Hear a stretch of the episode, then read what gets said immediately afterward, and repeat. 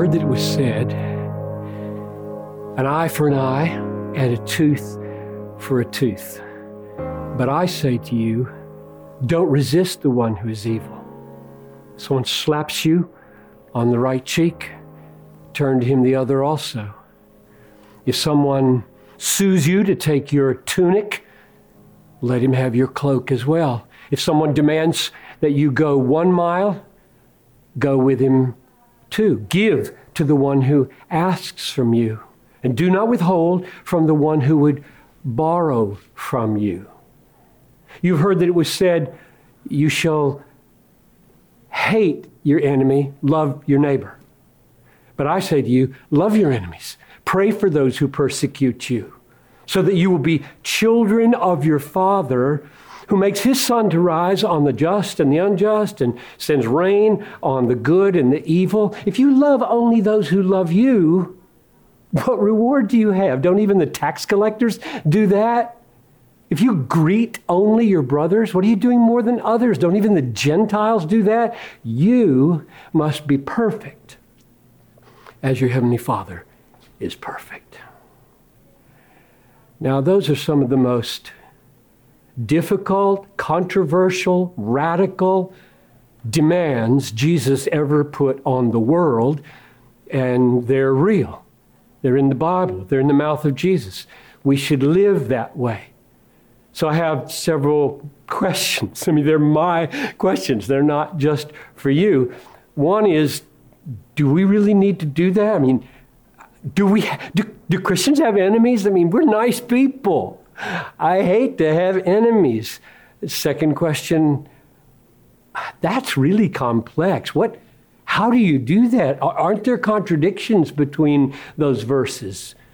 And the third question is how in the world can you get to the point where your heart really wants to bless, bless, well, just do nice things, bless those who curse you and, and abuse you? So, first question are we going to need this command?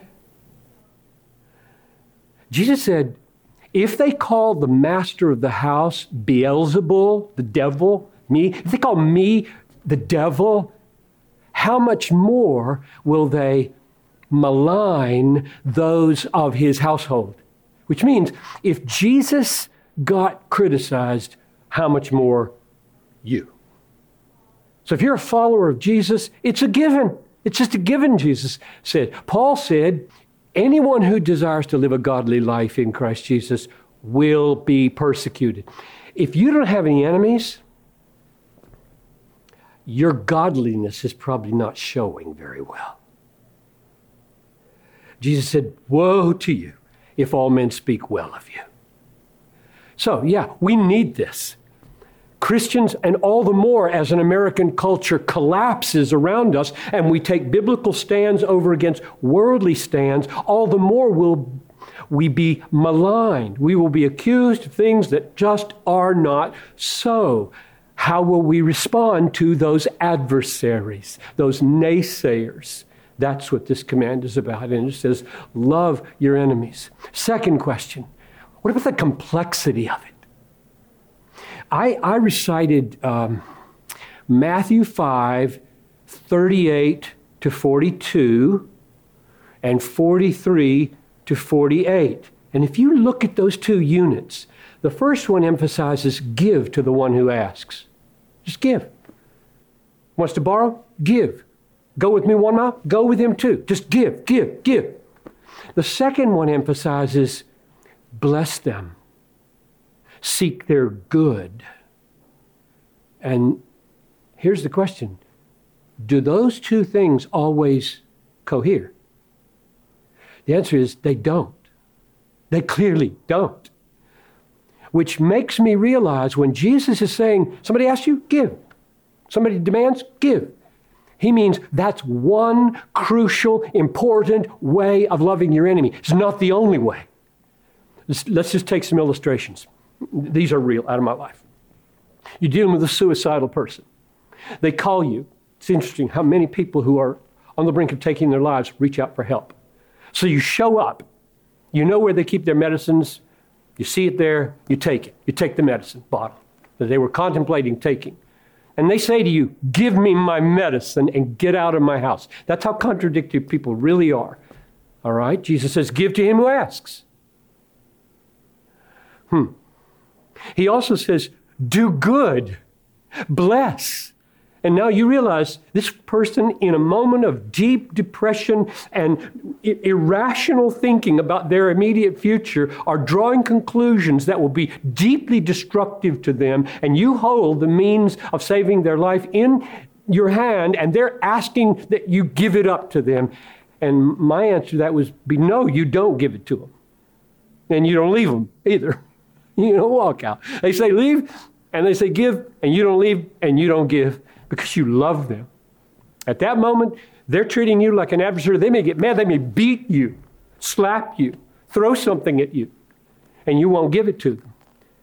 So Jesus is giving us one way of loving when he says, Give to him who asks. Or here's another one get at the complexity of things in church and elsewhere. You get a babysitter, and you find out the babysitter's been sexually abusing your children. A week later, while this 14 year old is being handled in the court system, hmm, what you're going to do, that 14 year old calls you on the phone and says, Would you forgive me? Will you? And the answer is, Yes, you will. Jesus said, How often shall we forgive them? Seven times? 70 times seven. Forgiveness is free and forthcoming. Then they say on the phone, Can I have my job back? And the answer is no. Forgiveness and trust are not the same thing. When you have somebody who's been an adversary and has abused your children, you do forgive, but you don't trust. Trust is something that is earned over years of faithful obedience. It is not a gift of love. So this is complex, isn't it? Or well, here's one more illustration.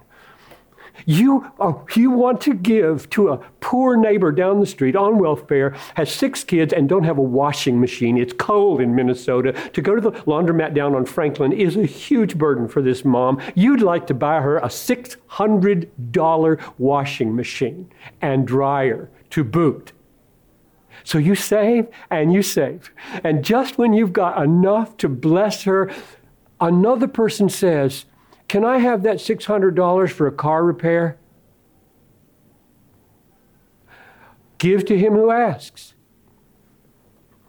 What are you going to do?